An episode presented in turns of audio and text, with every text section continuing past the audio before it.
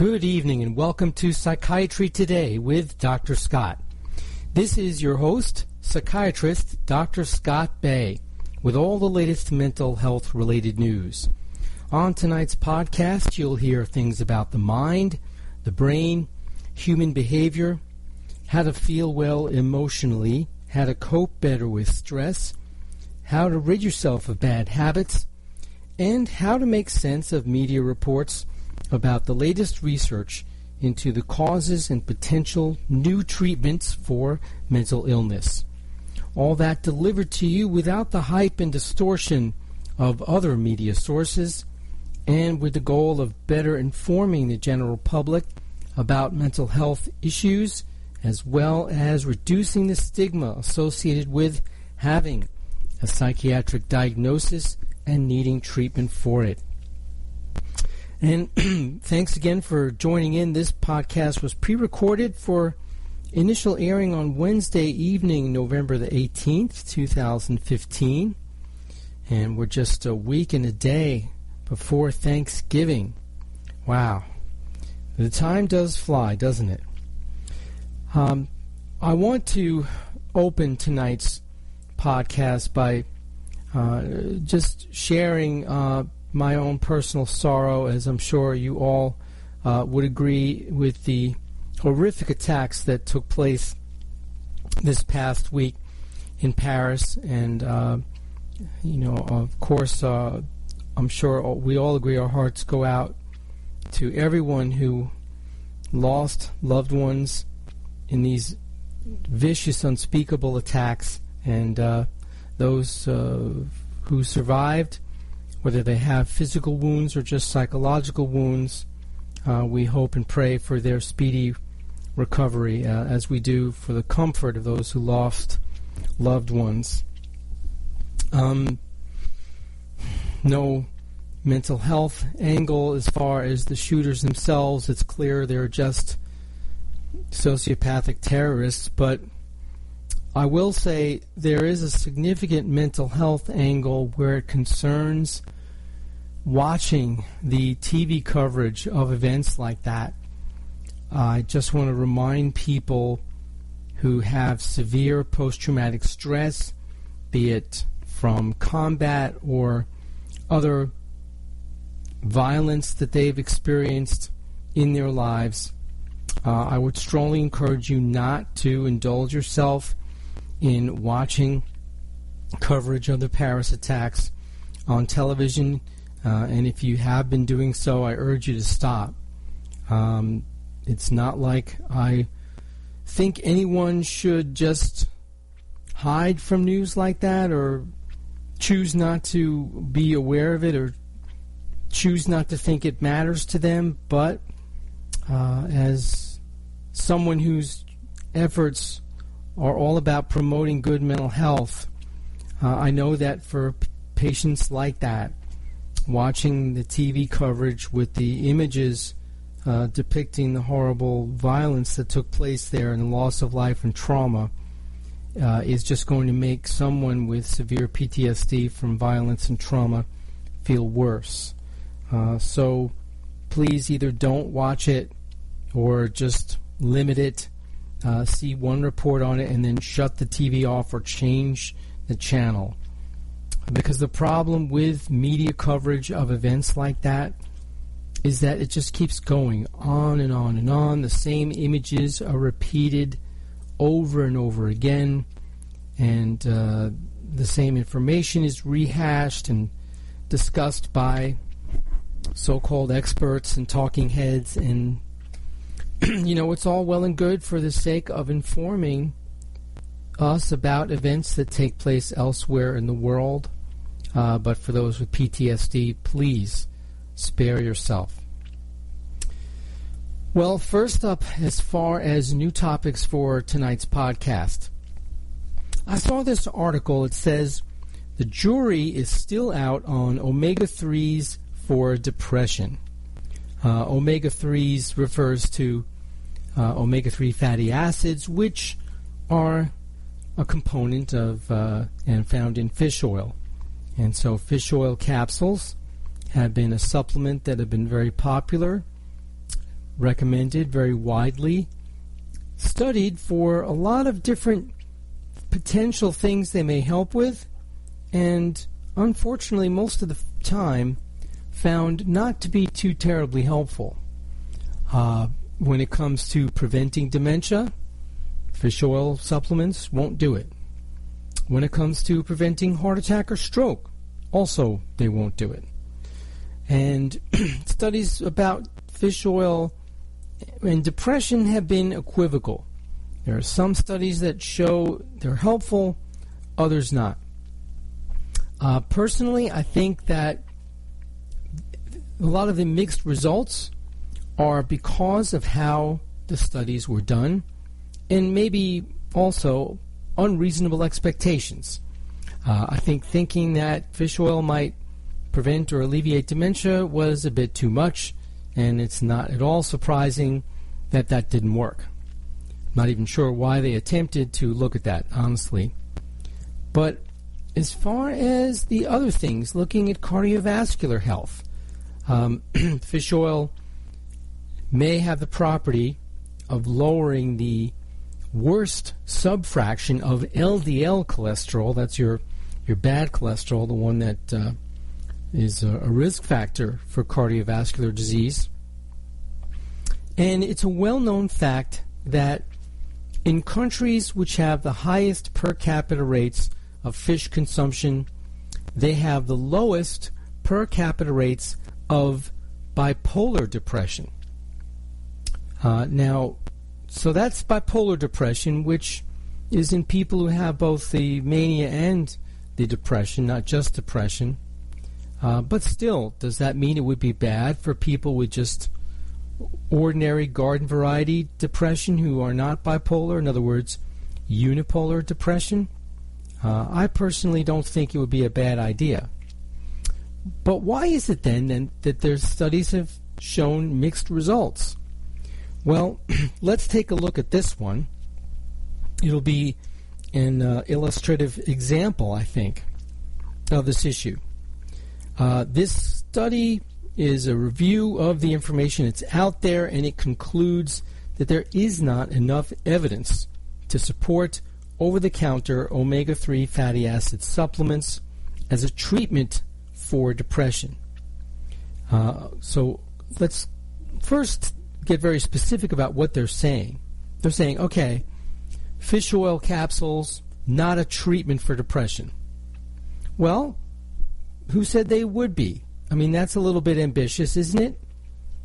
All right, let's go on. So they found that a number of other reviews investigating the impact of omega 3 fatty acids on depression and depressive disorders have also been conducted, and all of these also find discrepancies between studies and inconsistencies in findings and essentially find it difficult to draw convincing conclusions.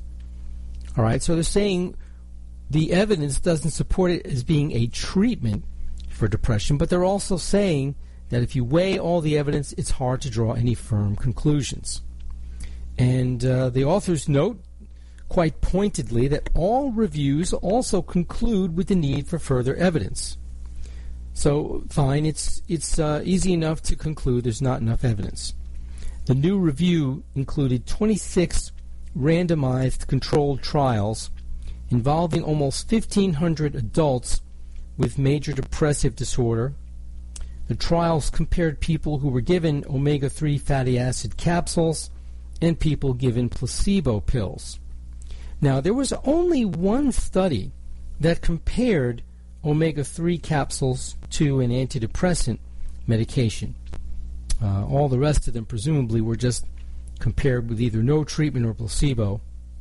Now, while people who took the omega 3 capsules did report lower levels of depression symptoms compared to those who took inert placebos, there was only a small difference that would likely not be meaningful for most people.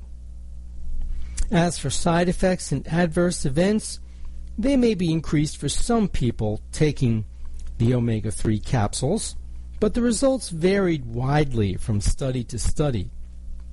the quality of evidence from each study was low to very low, according to the author's ratings. In one study, the one that included antidepressants as a comparative treatment, there was no difference between the omega 3 fatty acid supplements and antidepressants in terms of treating depressive symptoms. So, taken as a whole, uh, the results seem promising but not conclusive. It's not clear why or how the omega 3 fatty acids naturally found in fish oils would improve depressive symptoms, although, and this is very important in my opinion, inflammation and cell communication changes, among other pathways, have been suggested. In other words, it may be that the anti inflammatory properties that omega 3 fatty acids in fish oil have are what's helpful because we know that in states of depression uh, there are increased circulating levels of inflammatory proteins in the blood. And then also they talk about facilitating communication among brain cells. Uh, the fish oil, the uh, omega 3 fatty acids in the fish oil have components that may facilitate communication between brain cells because of how they integrate themselves into brain cell membranes. Now, one of the problems with understanding results from clinical trials in general is they are looking for an average effect. While many experts agree that the ideal approach would be to figure out which subsets of depressed patients could benefit from particular treatments. An approach the National Institutes of Health has called personalized medicine. I could not agree with that more. So maybe fish oil doesn't help the sum total of all patients with depression, but maybe there is a subset that could be identified who would benefit. And maybe specific characteristics of that subset could be teased out to say, oh, all right, well, you're one of those folks who has depression who might benefit from fish oil, so you should take them. Whereas another person might be, well, you don't fit into that subset, so don't bother taking them. And we'll talk more about who that subset might be when we come back from this commercial break. You're listening to Psychiatry Today with Dr. Scott. Be right back after this break. I'm Pat Rulo, hostess of Speak Up and Stay Alive, Patient Safety Radio, heard on America's Web Radio every Thursday morning at 9 a.m. Now, you and your loved ones can stay safe from little known healthcare and hospital hazards. Join me Thursdays at 9 a.m. or listen to my podcasts on americaswebradio.com. For more information, visit speakupandstayalive.com. The Docs for Patient Care Foundation is your way to join the fight and become a member of an organization created by doctors for patients dedicated to fighting for your healthcare freedom and preserving the doctor-patient relationship. Get a pen and paper. Write down docs4patientcarefoundation.org. That's D-O-C-S, the number 4, patientcarefoundation.org. Go to our site and please make a generous tax-deductible donation and join the fight today. Thank you. Don't be hoodwinked by the left who wants you to believe the fairy tale that we can power America on butterflies, rainbows, and pixie dust. I'm Marita Noon. Get the truth about energy on my show, America's Voice for Energy, only on America's Web Radio. You're listening to americaswebradio.com, the pioneer and leader in chat radio. Thank you for listening. Welcome back to Psychiatry Today. This is your host, Dr. Scott Bay. You're a psychiatrist with all the latest mental health related news. We're talking about a review that found that omega 3s are not conclusively helpful for depression. Now, uh, the study authors conclude that at this stage we don't yet know how to predict which depressed patients will respond to omega 3 supplements but they remain one potential treatment that may be worth trying. Both doctors and patients should keep an open mind about this topic until more evidence of higher quality can be obtained. Like we talked about before the break, the reviewers for this article found that not all of the evidence was of good quality. Now, most omega 3 supplements are composed of natural oils, so there is no evidence to suggest that the results of the trials would have been different if the omega 3 fatty acids came from eating fish rather than taking capsules. Uh, of course, as with any uh, active nutritional component, it is better to get it from your diet, but it's reassuring to know that the capsules should work just as well. Here's another angle the cost.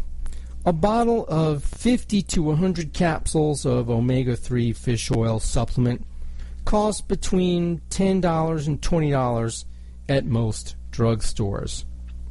And if you belong to uh, a big box shopping discounter like Sam's or Costco or BJ's, what have you, um, you can get quite a bit more than 50 to 100 capsules for that kind of money. Now, they uh, conclude, the, the authors of this review paper, that more research is needed to assess the potential positive and negative effects of using these supplements to treat major depressive disorder. Many possible treatments for depression are currently being investigated, but the evidence for many of these treatments is still incomplete. So the situation for fish oil is certainly not unusual. Now, let me say this. I think that it's just too hard to ignore the overwhelming benefit that fish oil has and eating fish in, the diet has for preventing bipolar depression. And whether you have bipolar or not, I mean, that is the most difficult type of depression we psychiatrists see. Uh, so I have to think there's something more to it than what the research finds, which is admittedly very flimsy, if any, evidence. But as far as what the authors of this review are talking about, it's like, well, which subset of depressed patients may benefit from this? It's inflammation. It's the patients with high levels of inflammation in their bodies, in their blood, as evidenced by increased levels of inflammatory proteins, including cytokines. Now, how do you determine if you're one of those folks? Well, if you have a disease like arthritis or uh, something like that, it's pretty obvious you should conclude you have higher levels of inflammation in the blood. But absent that, while you cannot measure levels of cytokines uh, and measuring levels of just the hormone cortisol is not necessarily conclusive, you can measure something called C reactive protein or CRP. This is a measure of inflammation in the blood, and it's a common blood test. It's not a blood test that has to be special ordered and sent out to a specialty lab like the tests for the cytokines would. And uh, your primary care physician can order this. It doesn't have to be a specialist. If the CRP or C reactive protein level is greater than 5, that's indicative of high levels of inflammation. And therefore, that may be what identifies a subset of depressed patients who would be more likely to benefit from treatment with fish oil or making sure to include a lot of fish in their diet. Much as there's been other research, um, which a lot of which was done at Emory University here in Atlanta, showing that these same patients, the ones with elevated CRP levels higher than 5, are uniquely able to benefit from treatment with uh, nonsteroidal anti-inflammatory drugs, uh, or one very specific one. It actually was not a commonly available nonsteroidal anti-inflammatory drug. It was an intravenous uh, one similar to Celebrex, uh, but uh, a different drug, and again, not an oral one, an intravenous one. Uh, so there's definitely uh, a different subset of patients with depression who have these high levels of inflammation, and they already have been shown to benefit uniquely from treatment with nonsteroidal anti-inflammatory drug, and why not also uh, would be the ones to benefit uniquely from treatment with fish oil. Now, the other thing about all the research on depression and fish oil is it's been done as a standalone treatment for depression. All the, all the research on studying it, I mean.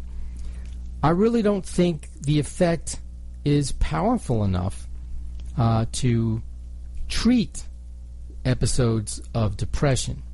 Uh, so again, it's sort of a, a misguided approach. Uh, what I was saying about the lack of incidence of, or the decreased incidence, I should say, of bipolar depression in populations that eat a lot of fish, um, it may be better as a preventative in those cases. But as far as treating depression per se, um, again, I think that's much too high a hurdle, and uh, I'm not surprised the effect isn't there. Uh, I think if it were studied as an add on treatment to other treatments for depression, that would be more likely to show promising results. For example, a study could be done with people who are in the throes of depression, taking antidepressants, and then some of them you add fish oil to their regimen, and others you add a placebo instead of the fish oil. Or how about just psychotherapy? People in psychotherapy on no medication for depression, and then you add the fish oil and psychotherapy, or just a placebo and psychotherapy, and see if there's a difference. Well, in any case, um, until research like that is done, uh, and you know, we still are kind of left hanging as to strong evidence for using fish oil for depression. But uh, again, I think if you can convince your doctor to check your CRP level to see if it's elevated above five, then you should uh, then you know be screened as a, in that way as a candidate for taking fish oil.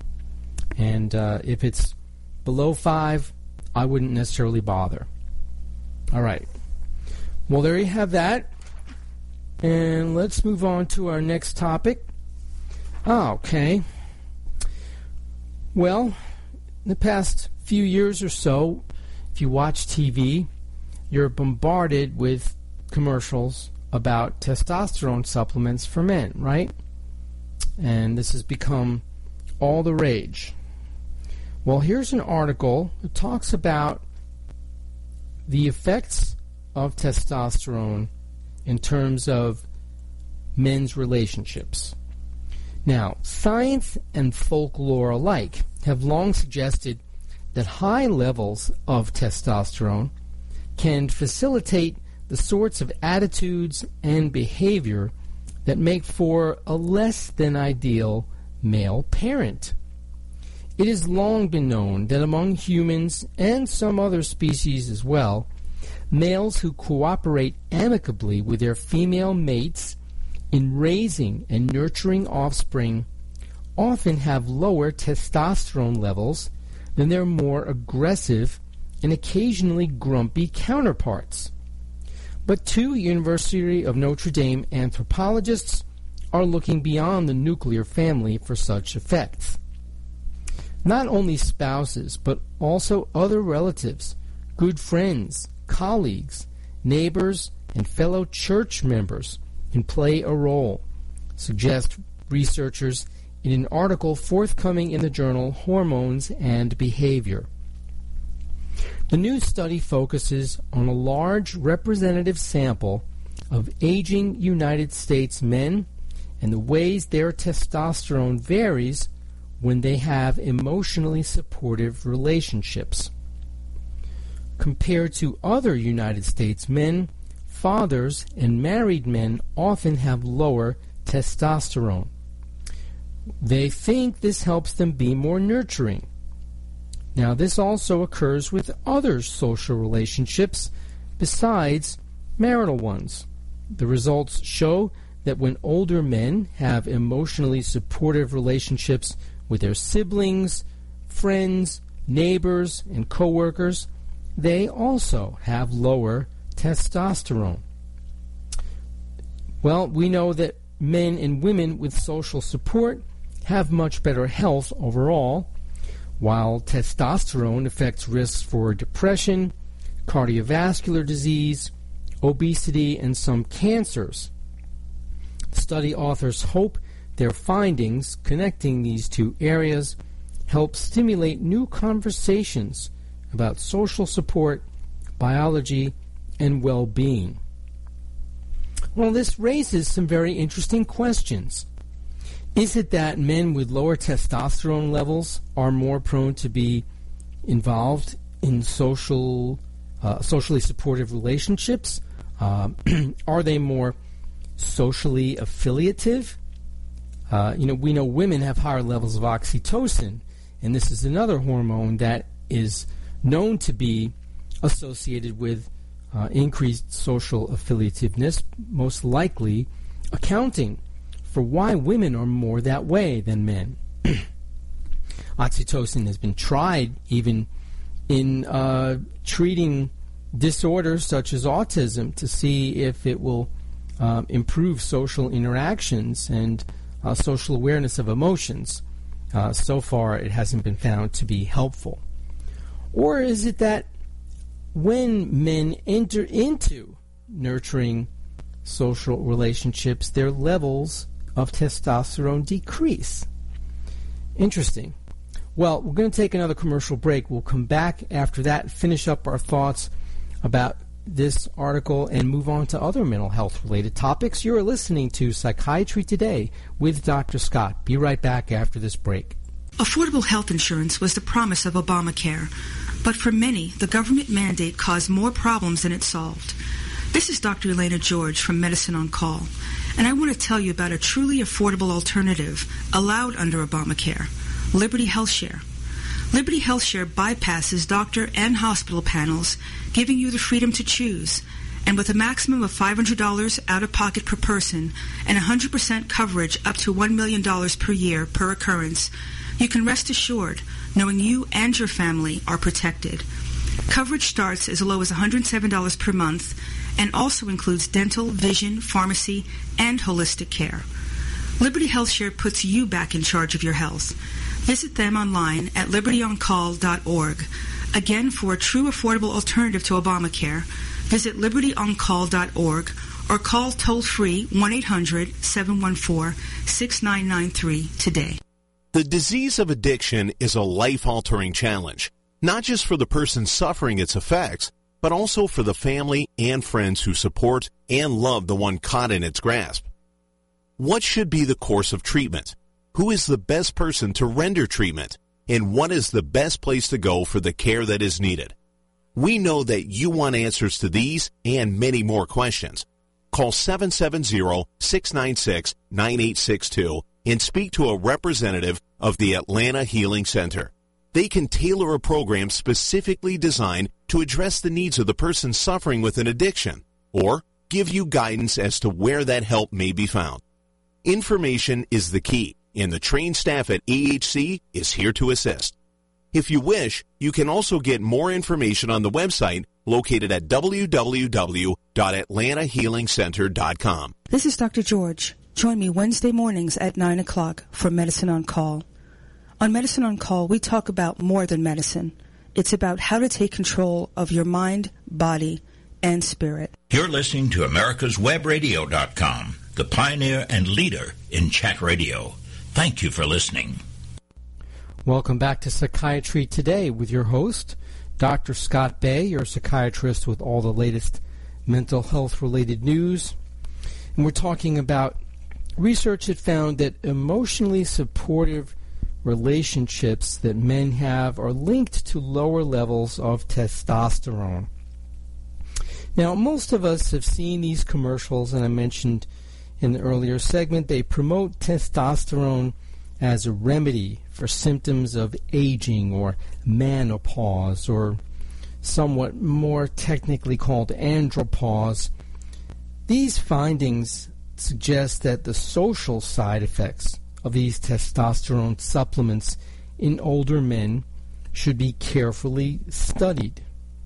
In other words, uh, this research found that lower levels of testosterone in older men seem to be correlated with more socially and emotionally supportive relationships. So while testosterone does normally go down with age, the potential social benefits of these lower levels that can accompany uh, low T, as it were, like they talk about on the TV commercial, suggest that it is not all doom and gloom. And likewise, we know that the benefits of these testosterone supplements are not um, all they're cracked up to be either. Uh, there's um, a lot of side effects uh, that are getting more attention as these supplements are becoming more popular. And unfortunately, they're being prescribed to men who don't legitimately have a need for them just for the sake of trying to chase down uh, strength and virility and sexual potency, uh, cardiovascular side effects being the most serious potential consequences. Um, but this is very interesting. I wish there were more research on the whole issue of, of okay, fine. So if you can correlate emotionally supportive relationships with lower testosterone, you know, what's the chicken, what's the egg? In other words, do the levels decrease when men enter into these relationships, or is it men with lower levels who are just more likely to enter into those relationships? Either way, kind of interesting stuff. All right, well, next up on Psychiatry Today, we're about to have the Thanksgiving holiday in another week or so, and uh, for that holiday, as well as the other holidays we'll be having soon, there are often a lot of high calorie foods that are consumed, uh, especially sweets. And this research that uh, I decided to talk to you about found that eating sweets forms memories that may control eating habits. Eating sweet foods causes the brain to form a memory of a meal. and this research was done right here uh, in Atlanta. The uh, researchers were at the Georgia State University, and they had help also from the Georgia Regents University and Charlie Norwood VA Medical Center, so other sites in Georgia. The findings were published online in the journal Hippocampus. Now, I found it fascinating as an aside that there is a medical journal called Hippocampus. The hippocampus is a small structure in the temporal lobe of the brain, and it's very, very important in memory. Now, brain cells in the dorsal or upper part of the hippocampus uh, is critical for episodic memory and the, the cells in this area are activated by consuming sweets. Now, episodic memory is the memory of autobiographical events experienced at a particular time and place.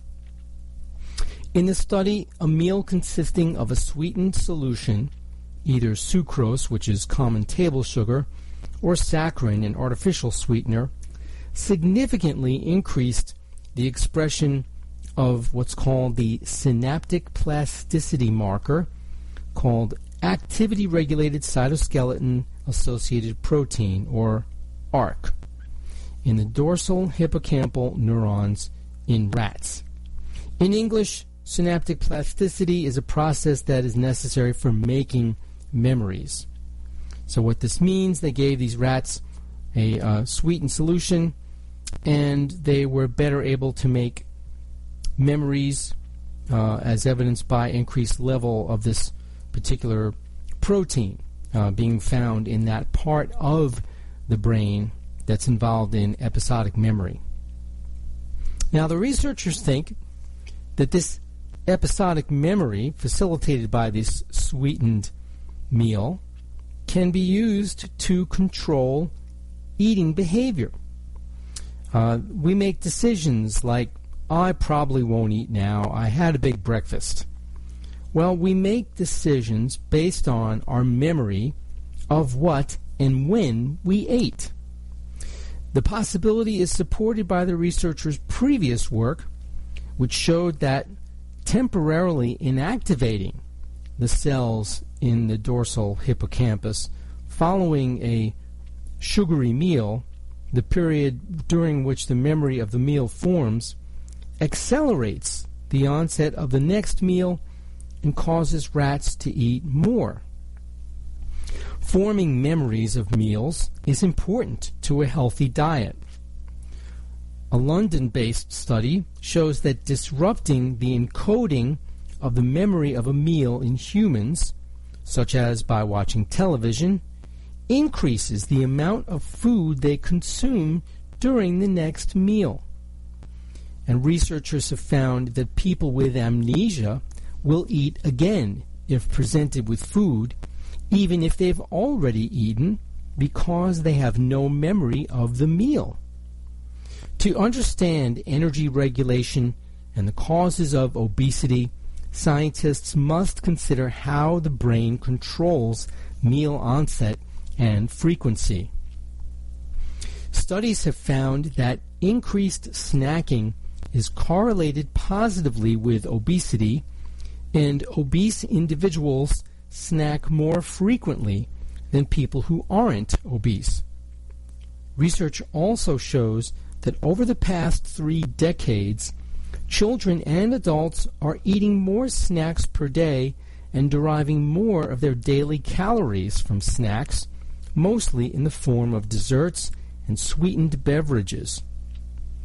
In the future, the research team would like to determine if nutritionally balanced liquid or solid diets that typically contain protein, fat, and carbohydrates have a similar effect on the expression of this ARC protein in this part of the hippocampus and whether increases in ARC expression are necessary for the memory of sweet foods.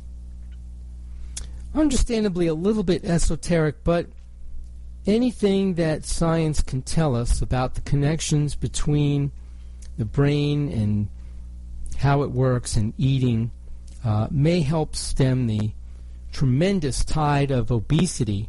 Uh, it's now up to 38% who are in the country uh, who are overweight or obese, and uh, you know the more we can learn about eating behavior and how the brain regulates it, the better. So, no big take home message from this, um, but uh, certainly, uh, hopefully, will lead to uh, better answers and perhaps even treatments for obesity in the future. Who knows? All right, next up on psychiatry today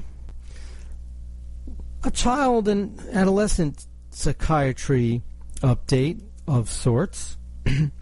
Let's wade into the controversy about spanking children, shall we? Well, I thought I saw this article, it's um, pretty strong position taken by this one researcher, so I thought I would bring this to you, see what you think of it. But a new uh, book by an expert in the field says that spanking children slows their cognitive development and increases the risk that they will someday engage in criminal behavior. The new book is by Murray Straus, founder and co director of the Family Research Lab and professor emeritus of sociology at the University of New Hampshire. It brings together f- more than four decades of research that makes the definitive case against spanking including how it slows cognitive development and increases antisocial and criminal behavior. Uh, the book called The Primordial Violence uh, shows that the reasons parents hit those they love includes a lot more than just correcting misbehavior. It provides evidence on the effect spanking has on children and what can be done to end it. The book features long term data from more than 7,000 United States families, as well as results from a 32 nation study, and presents the latest research on the extent to which spanking is used in different cultures and the subsequent effects of its use on children and on society. Research shows that spanking corrects misbehavior, but it also shows that spanking doesn't work better than other modes of correction, such as time out, explaining, and depriving a child of privileges. Moreover, the research clearly shows that the gains made from spanking come at a big cost. These include weakening the tie between children and parents and increasing the probability that the child will hit other children and their parents and and when they grow up to be adults more likely to hit a dating or marital partner. Spanking also slows down mental development and lowers the probability of a child doing well in school. More than 100 studies have detailed these side effects of spanking, with more than 90% agreement among them, according to Straus. There is probably no other aspect of parenting and child behavior where the results are so consistent, he says. the authors argue for policy changes that can bring a total end to spanking, including never spank public service announcements, a health warning to go along with birth certificates, and help for parents having problems with their child. Policy and practical implications are explored in most chapters. All right, we're going to take a commercial break right here. When we come back, we'll go over some highlights of this book and uh, talk about its implications and uh, we'll have that and more. You're listening to Psychiatry Today with Dr. Scott. Be right back. I'm Pat Rulo, and I'd like to invite you to listen to my show, Speak Up and Stay Alive, Patient Safety Radio, now on America's Web Radio every Thursday morning at 9 a.m. following the Doctor's Lounge. Find out how you can stay safe during every healthcare or hospital encounter. We go where mainstream stops. Join me Thursday or listen to my podcasts on americaswebradio.com. For more information, visit speakupandstayalive.com. Perhaps you are struggling to cope with the disease of addiction. If not, you probably know a family member or friend that needs help in battling the cravings and the personal and professional damage done by the effects of drugs or alcohol. Get a pen and paper and be ready to write down the following. These are the issues that the trained staff at the Atlanta Healing Center address and treat every day. Their doctors and counselors with over 40 years of practice in the field of addiction can treat the suffering individual in a thoughtful, compassionate, and experienced manner and guide him or her along the path to recovery. So call 770-696-9862 and speak to a knowledgeable staff member about how you or your loved one can be helped to enjoy a better and healthier life. More information is also available on the website at www.atlantahealingcenter.com. This is Dr. George. Join me Wednesday mornings for Medicine on Call and participate in a lively conversation. Learn what's happening behind the headlines in medicine. Understand Obamacare and learn how to protect yourself and navigate the system. You're listening to americaswebradio.com the pioneer and leader in chat radio. Thank you for listening. Welcome back to Psychiatry Today with your host, Dr. Scott Bay, your psychiatrist with all the latest mental health related news. And we're talking about an author and leading researcher into the effects of spanking children. And uh, the new book is called Prim- The Primordial Violence by Murray Straus. And uh, we talked right before the break about how uh, he and his fellow researchers find overwhelming evidence to support the fact that spanking is not any more effective than less violent forms of discipline and may also promote uh, violent behavior in childhood and in adulthood and even criminal behavior. So let's take a look at some highlights of the book that were in this article about it. The benefits of avoiding spanking, such as the development of better interpersonal skills and higher academic achievement. The link between spanking and behavioral problems and crime. The extent to which spanking is declining and why most parents continue to spank despite the unusually high level of agreement between numerous studies that found harmful effects from spanking. Straus has a suggestion for the holidays. He says if you are looking for a gift that will increase your child's chances for a happy and healthful life, including a good job and a violence free marriage, the effect the evidence in this book suggests it would be promising yourself to never spank. Better yet, tell your kids about that promise. It is likely to increase their respect and love for you, and they will also help you stick to it.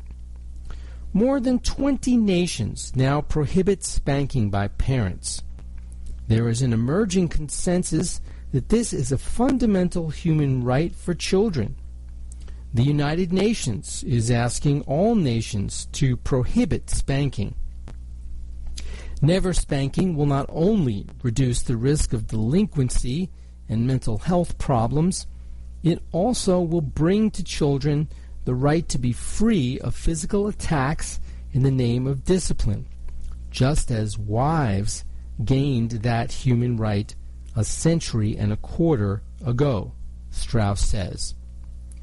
That last remark is particularly chilling uh, to think that it was 125 years ago, he says, uh, when women were uh, routinely spanked by their husbands. Um, rather chilling indeed, and it gives one pause even if you are someone who comes down on the issue that um, you subscribe to the old adage, spare the rod, spoil the child. Widely considered the, the foremost researcher in his field, Murray Straus has studied spanking by large and representative samples of American parents since 1969. He has received numerous honors and awards for his research, including Life Fellow of the International Society for Research in Aggression and Fellow of the American Association for the Advancement of Science. Straus has been president of three scientific societies, including the National Council on Family Relations and he has been an advisor to the National Institutes of Health and the National Science Foundation. He is the author or co author of more than 200 research articles and 15 books, including Beating the Devil Out of Them Corporal Punishment in American Families and Its Effects on Children. Well, in reviewing this article with you, it leaves me with the question, and I'm sure some of you have this question too is this man a dispassionate, objective researcher, or is this someone who is an anti spanking crusader and will skew the results of his findings to fit his agenda? Um, now, I'm trying to be neutral about this because I know this issue brings about very, very strong feelings on either side. Uh, I'm not going to advocate for either way of raising kids. Uh, all I will say is that if this research findings are, if these findings are valid, uh, it is a very strong argument for not spanking, and perhaps more parents should try it uh, to simply uh, take extremely firm nonviolent approaches to addressing their children's behavior uh, and see what happens. Well, if you're curious to look at Mr. Straus's or Dr. Straus's, doesn't give his credentials, but I'm sure it's probably doctor, uh, to look at his research, get a pen and paper. Um, there is a URL I'm going to give you that's in this article uh, where you can find much of his research. And actually, while I'm giving it out to you, I will make sure that it works um, as well. But anyway, the URL is pubpages.unh.edu forward slash and then the tilde MAS number two. The tilde sign is um, what you see over an N in uh, Spanish words that have the sound enye. Um, it's a squiggly line that goes on, on, on, top. You can find it on your computer keyboard all the way on top to the left. Um, it would be to the left of the number one on your keyboard. So you would hit shift in that key to make that symbol. So again, it's pub pages dot unh for University of Ham- New Hampshire dot edu forward slash tilde mas two and the number two. And actually, I'm trying it on my computer right now as we speak. And there is a picture of Dr. Straus uh, there is a page with all of his papers and publications, and uh, a picture of the front cover of the book, The Primordial Violence. So there you have it. If you're passionate about this issue and you're curious, you can take a look on that page and uh, investigate more his research and see for yourself what you think. Next up on Psychiatry Today, we just had Friday the 13th, uh, this past Friday in November, the Friday before this uh, podcast. So I found this article about superstition. Thought it might be interesting to look at that. It says the power of magical thinking, why superstitions are hard to shake. When sports fans wear their lucky shirts on game day, they know it is irrational to think clothing can influence a team's performance, but they do it anyway. Even smart, educated, emotionally stable adults believe in superstitions that they recognize are unreasonable. In a paper from the University of Chicago Booth School of Business, to be published in an upcoming issue of Psychological Review, Associate Professor Jane Risen finds that even when people recognize that their belief does not make sense, they can still allow that irrational belief to influence how they think, feel, and behave. In Believing What We Don't Believe, Acquiescence to Superstitious Beliefs and Other Powerful Intuitions, Risen contends that detecting an irrational thought and correcting that error are two separate processes, not one as most dual system cognitive models assume. This insight explains how people can detect irrational thought and choose not to correct it, a process she describes as acquiescence. Even when the conditions are all perfect for detecting an error, when people have the ability and motivation to be rational and when the context draws attention to the error, the magical intuition may still prevail. Although the suggestion to decouple detection and correction was inspired by the findings from research on superstition and magical thinking, Risen suggests there are broader applications.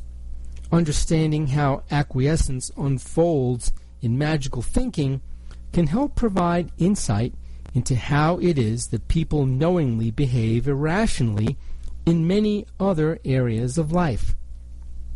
Certain variables create situations in which intuition is likely to override rational thought. For example, people may acquiesce if they can rationalize their intuition by thinking that a particular situation is special.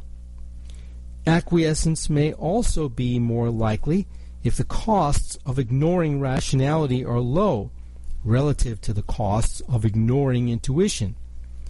As with people who receive a chain letter, they acknowledge it is irrational to believe that breaking the chain brings bad luck, but they still forward the letter. Um, I think they should update that terminology for more modern times. It's no longer chain letters, it's chain emails, right? Well, you get the point. The research has implications for how people make decisions at home, at work, and in public life. It also suggests how to help people fix their errors. Interventions to effectively change behavior need to target the appropriate cognitive processes, which Risen suggests starts by acknowledging that detection and correction are separate processes. Okay, well, so thinking back to last Friday when it was the 13th, uh, did any of you behave extra carefully? Did you decide not to go a certain place for fear that something bad might happen? Uh, did you see that a mirror might fall and rush to grab it and prevent it from being broken? Did you go out of your way to avoid walking under a ladder? It is amazing how superstitions can alter our behavior, even though when pressed, of course, intellectually, we're going to say uh, there's no need to behave in such a way. Uh, nonetheless, they have very powerful psychological effects. Well, that's going to wrap it up for tonight's podcast. Thanks so much for listening. I hope you have a wonderful, stress free week until we get together again next time. But if not, then you need to call Dr. Scott. Good night, and thanks for listening. This is America's Webradio.com, the best in chat radio designed just for you.